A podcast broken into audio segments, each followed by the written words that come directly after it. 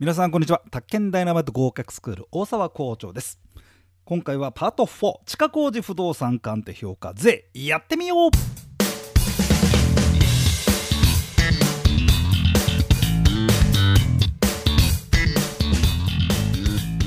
えー、4コマ漫画見ていただきたいんですね。未来のうちお引越ししようかなって時にこの家ごと行っちゃえばいいんじゃないかっていうね。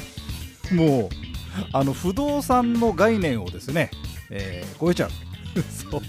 不動産っていうんで、えー、土地に定着してると、まあ、いうことでね、えー、どうしてもまあまあまあ、言い方としてはまあ縛られるというような、まあ、言い方になるかもしれませんけどもね、まあ、だから飽きたら他行っちゃえんじゃいいんじゃねえのなんてね、えー、ふうに思ったんですよ。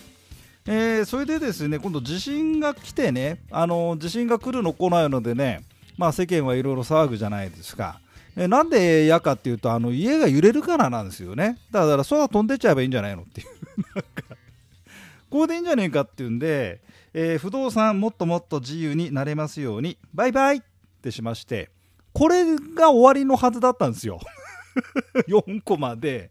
そしたらさちょっとあれだよね。免除科目っていうのがえー、まあパート5か。ありましたんで なんか免除科目がなんか、なんか何？アンコール、アンコールでやってるみたいな感じになっちゃってね。えー、そうなの。で、そもそも私あんまり不動産好きじゃなくてねってまた身も蓋もないこと言ってますけど、高い、高いじゃん。高いしなんかさ、ねえあの取引失敗すると痛いしさ人生のねまあ中で大きな買い物だし、まあ、あとは正直不動産ね、えー、お読みになったり、まあ、ドラマもやっておりましたけどもね、まあ、見ていただければほら、まあ、そういう業界だしっていうことで あんま好きじゃなくてだからもっと自由になりゃいいんじゃねえのっていうのは常々思ってたんですけどね。ええ、あただねこの発想はですねあれですよ。鴨の町名ですよね、えー、北条記というですね行く川の流れは絶えずしてたあの書き出して始めあれ？合ってたかな？あれやるやつ。あの北条記ってねあの文学古典古典なんだけどあれって不動産の話なんだよね。うん。あの今で言うねなんだろうあれキャンピングカーか？なんかそうあの移動自由な建物で北条っていうのが、えー、真四角の建物で今今で言うとまあワンルームだよなあれね、うん、それをこうほら移動移動可能なモバイル住居みたいな感じで、えー、それでほら第8車みたいに乗せて行ってじゃあここにしよう。あそこにしようなんてね。そんなまあ話ですんでね、えー、まあまあその4コマ漫画も一応まあ鴨の町名ラブみたいなことで。まあ俺なりに作ってみた。え、話を戻します。まず地下工事法不動産鑑定評価を学習します、えー、毎年3月下旬に公表される地下工事。まあ下旬としたけどまあ春分の日ぐらいだよね。まあまあ下旬か。中旬か。まああの辺だ。えー、それで地下工事で今年の工事価格地下工事による工事価格が上がった下がったどうしたわキャー。これは問いの48番で出題されますね毎年ね。でこの今回やりますのは問いの25番の方の地下工事。ないしはま不動産鑑定評価等で。問いの25番の方はその地下工事の段取りとかですね、えー、鑑定評価の段取り、えー、そんなのが出ます。まあそんなね、地下工事だったらそんな難しくない。鑑定評価だとね、知らないところを出してくるというかね、まあ、試験機構がそういうことを仕掛けてくることもありますんでね、ちょっと手こずるかもしれないけどね。うん。まあ、そんなんで、まあ、今回やっていきましょう。で、その後税金ですね。税金は、えー、問いの23、24、えー、豊の23番が国税、うんまあ、登録免許税だ、印紙税だ、所得税だとかね、国が課する税。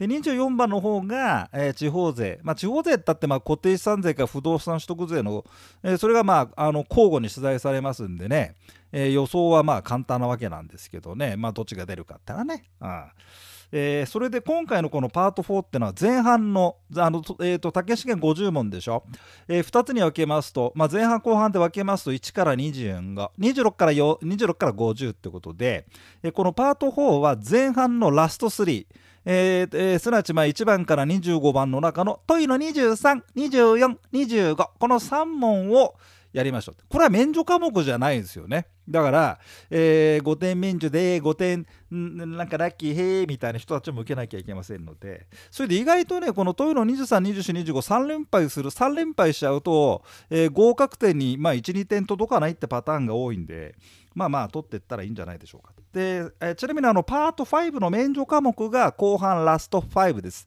えー、問いの1番から25番の23、24、25前半のラスト3が今回のパート4。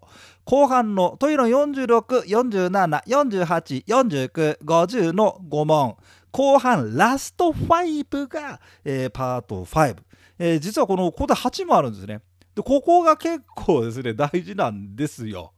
でねいや大事っていうのはやれば取れるんだけどなんかなめ腐ってですねやらないであはーっていうねあは体験みたいなあはー分かんなくなっちゃったあはーっていうね方が多くてえー、まあそんなわけですよ。はい。やっていきましょう。はいということでね 696ページ。あ重ね重ねになりますけど、えー、ここら辺までお聞きいただいた皆さん本当ありがとうございますね。もう当の昔にねうん、あの聞かなくなっちゃう人が大勢いましてですね、まあ、みんなどこで挫折して早い人なんかも宅建業法のなんだっけ免許の基準で破産者がであの辺でもうやんな人もいますけど。あとは法令制限で定定中中までは聞いていやーみたいな人多いですけどね。そっから先までよくね、えよくお付き合いください。ありがとうございます。地下工事と不動産鑑定評価でいくら？ところでこの土地いくらなの価格に目安があると取引しやすいと。でね不動産のまあ不動産、まあ、土地にしろ建物にしろ価格ってあるんだけどまあこれ定価ってないですよね。はい。あのだ土地で考えますよね。はい。土地ってだって土でしょ。えー、それで東京23区のまだアスファルトひっぺがした後の土ですよ。うん、土砂ですよね土それからまああのまあ例えば人里離れたところの土。でその土土ですから1リッターいくらで売ってる土ですよね。変わんないですよね成分も何もね。あと建物だってまあ要はまコンクリートなのか木材なのかってありますけど原材料は同じでしょ。いやこのマンション高いよ高いよったってね、うん、あの鉄骨鉄筋が金でできてるとかそういうことじゃないわけですからね。だから全部これね思惑なんでしょうね、うん、そのその人間社会の思惑で価格をつけるっていうんでまあこういうこと言うとあれですけど俺全部これフィクションファンタジーの路線だと思ってるんですよね。みんながそうだと思うからそうなってる。銀座4丁目1平方メ1平方メートル銀座4丁目が5500600万とか言ってさ。へえそうなんだそうなんだって言うからそうなってると思うんですよね。はい。なんでねまあまあそういうふうな観点でまあいくらでまあとは言っても、えー、日本はまあ資本主義社会で所有権絶対の原則でそれで土地の所有権っていうのをベースにそこで価値を作ってやはり銀行で抵当権設定だななんてまあそんなことやってまあ、ね、取引でうんぬんでやれ家か家か家ねマイホームだマイホームだなんつってねやってるわけですから、えー、まあそんなことで、えー、その1平米あたりいくらかっていうのも曲がった方がいいんじゃないかとまあそういうことなんですよね。はい、えー、それでですね地下工事法ってあります。地下工事制度。地下工事法による工事価格なんて言い方になりますけど果たして土地に適当な価格なんてあるでしょうかないと思います。それぞれの思惑に左右され一般の人が適正な価格を判別する困難ですと。でねこの一般の人が何で価格を考えるかっていうと心の中で次売った時にいくらかなっていうんで利ザヤが出たら儲けようっていうのがあるわけですよ。ねそうでしょ？だってずっとそのまんま未来永劫そこで使うんだとかさあのー、その土地を使って生きていくんだと、まあ、野生動物なんかそうですよね。あのー、まあ、私の好きな NHK の BS でやってるワイルドライフっていうのがありましてですね。たまにたまに見ますけど。あ動物自体はそんな好きじゃないですよ。はい、まあどちらかって言ったら、まあ、あの好きじゃないですけど。ただあの番組は好きでだってすごいじゃんドキュメンタリー。よくあんなの撮ったら虎なんかだってずっと密着してるよなんかね。やだよねあんな。で虎はその虎だ虎だったからなんだか忘れちゃったんだけどその土地で土地のなんかそのほらそこの土地に土地で生活するわけその穴穴ぐら穴ぼこがあったらそこで入って巣にして子供を育てるとかさまあそんなことやったりあのその土地にやってくるなんか獲物を取って食べたりとかねまあそんなことやるわけでまあまあなちょっと我々としましてはその土地をマンションでそうですけどそこでずっと未来をねそれを本当にもうそこで生きていくっていうのとちょっと違う思惑もあったりするんでそれで価格なんてこと言ってるのかもしれませんよね。はい、あそれからもう一つねマンションの価格だなんだかんだで値上がりするのしないの？いくらで売れんのとかっていう特集をやりますしネットなんかでもそういったまあいや釣り釣り釣りっちゃいけないよね。あそういうまあなんじゃん。だけどあれって考えてみればさ買う人がいればって前提なんだよね。ババ抜きのババと一緒で高くなっちゃってマンション今都内で8000万だ9000万だってやってるけどで次買う人がいれば80009000かなみたいなことだけどみんなが高くていらね。えうん。いらね。えそんなな東京のマンションなんかいらね。えなんつった瞬間に誰も買わなくなりますんで。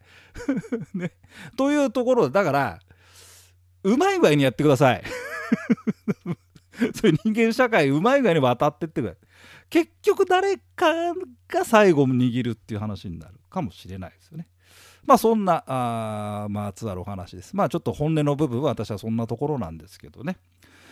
えー、まあ宅建なんかやりますとそういった本まあそういったのはよく分かってきてねうん、まあまあ面白いかなと思います。まあ地下工事もやっていきました地下工事法の目的なんですがえ地下工事は都市及びその周辺の地域等において標準値ちょっと丸太いてまず標準値っていうねサンプルエリアですね、えー、その街角一帯です。ここの街角ここの街ここの街っていうんで、えー、まあとわみをバッとかけるようなもんでね。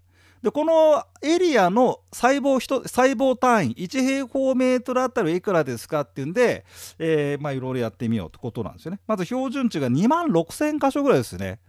でね2万6千なん2万6000地点なんてすんげえ少ないわけですよ。だからあのー、その土地いくらかなって今国土交通省のサイトで、まあ、もうもちろんもちろん普通に調べられますからね今年の地下工事でこの辺りいくらかなってからねえだけど自分がまあ取引しようというね、えー、土地がドンピシャであるわけじゃないですから、まあ、近隣そばのを見るわけよで大体こんなもんかなって当たりをつけるわけなんですがそれで使ってくれと。それで標準値というのがあります。標準値を選定し、その正常な価格っつってでしょ。異常な価格を公示したってしょうがないですか？異常な価格ってのはさ早く売りたいとか。ないしはほらあのー、この土地どうしても欲しいなんてやつがいっぱいいて高くても売っちゃえとかさ。なんかそういうのあるんじゃないの？そういうことじゃなくてまあまあノーマルな経済情勢で考えたらどうなのと。それからあのその土地に建物とか建ってた場合で建物なんか建っちゃってる土地なんて評価えらい下がりますよね。建て付け原価っていうんですね。建物がついちゃって土地の価格が下がるっていうんで建て付け原価。うん。でで大体土地が欲しい人っていうのはその上の建物いらないんだから自分自分が好きなように建てたいわけでしょ？だその建物がなかったらいいのになと思って買ったりするわけじゃないですかね。はい。えですんで建物が建ってる土地っていうのはまあ評価がすごく下がっちゃうんですが、えー、それを公示してもしょうがないですからこれもしも建物がなかったらうんっていう感じ。独身だったらみたいな。独身だったらこうしたいみたいな。あああれあれあれ。うん。正常な価格を公示することによって ひでひで ひで説明だけどまあ最後まで聞いてくれてる人はもう慣れてるでしょう。ね。だからまあ、えー、こんな感じでいきますよ。はい、一般の土地の取引価格に対して指標でそこ丸振っといて指標。はい。指標。指標ってのは目安ですよ。だってさ全国でたかだか2万6000ポイントしかないんでしょ？で2万6000ポイントのエリア2万6000エリアで、まあ、ちょっとした街角ですよね。そこまあ街ですよね。あのワンブロックでしょ？でそこの 1ABA をいくらだよなんてやってうん。だって2万6000ぐらいしかないわけででそれもあくまでもまあ何度も言う通りだけど土地に価格なんかないわけだからさ、うん、だからこれ目安にしたらっていうんで国が目安相場みてえなのを出してんでそれでやったらどうですかと。そうするとほら売り手も買い手もさまあ要は疑心暗鬼なわけじゃん。いくらで買えるのどうなのって分かんないから。それでまあ我々ですと今だとね土地不動産じゃないとネットで価格なんか見て大体こんなもんかなと。あそうそういうそう当たりをつけますよね。当たりをつけてくれってぐらいなんですよ。はい。指標を与えおよび公共の利益となる事業のように供する土地に対する適正な保証金の額の算定指標このおよびの次公共の利益云々ってのはこれがほら公共事業、まあ、都市計画事業なんかでさ道路を作るだのなんだのやるときに、えー、買収するじゃないですか。ね買収っていうかだからまあまあ売ってくれと。でその時の保証金って払うんだけどその時はこの地下工事の工事価格っつうのを使って計算しますよねと。まあそんなこと言ってますよと、えー、それが地下工事法です。はい。そんなもんなんですよ。えー、でこれがまあ問いの25の方ではこの辺の辺りから出ます。でここをまああれこれやってますのが、えー、697ページで地下工場の目的を少しシンプルにするとね適正な地下を形成するために指標って言葉があるでしょ。そこちょっと丸振っといてくださいね。丸1ね、えー、公共事業の時は算定だと。はい。それでね、その下に、まあ、そのための工事価格だよということなんですと。ですっきり条文、その下。え都市及びその周辺の地域等において土地の取引を行うものは、え取引の対象の土地に類似する利用価値等を有すると認められる標準時について公示された価格をその次波線、あ、もう一回ね、指標。あくまでも何度もこれ指標って3回出てきましたからもういい加減頭入ったと思うんですが 指標として取引を行うよ最後すごいよ勤めなければならないんで勤めてますみたいにね。うん頑張るよ勤めます一生懸命やるよ勤めますもうお家には早く帰ってくるように勤めます勤めてたんだけどできなかったあはーっていうのもあるでしょ。勤めます。はい。何が勤めなければ。これ便利なのでよく使いますよ、私も。はい、勤めますと。うん。全く反省しないですけど、私はね、勤めます。勤めてます。勤めます。バカみてえだけど。公示された価格により取引を行わなければならないってね、すっげえね、こういうね、あの一般一般一般人が引っかかりそうな、まあ、いろいろろくに勉強してるやつを引っ掛ける引っ掛け多いから気をつけてくださいと。で基準としなければいけないパターンは以下3パターンでこれ後で読んどいてくださいと。えー、そんなところでございましてね、な難しい話じゃないんですよね。じゃあもうちょいちょっと続けていいですかね。地下工事の手続きなんですが、試験でもよく出てきますよ。え土地鑑定委員会で出てきますんで、ちょっと波線でいいや。それでね、今ね、土地鑑定委員会ね、7人いるんですよ。で、去年からね、ここで今、誰々、誰々って言うともあれだから、ネットで調べてください。すぐ出てくるから。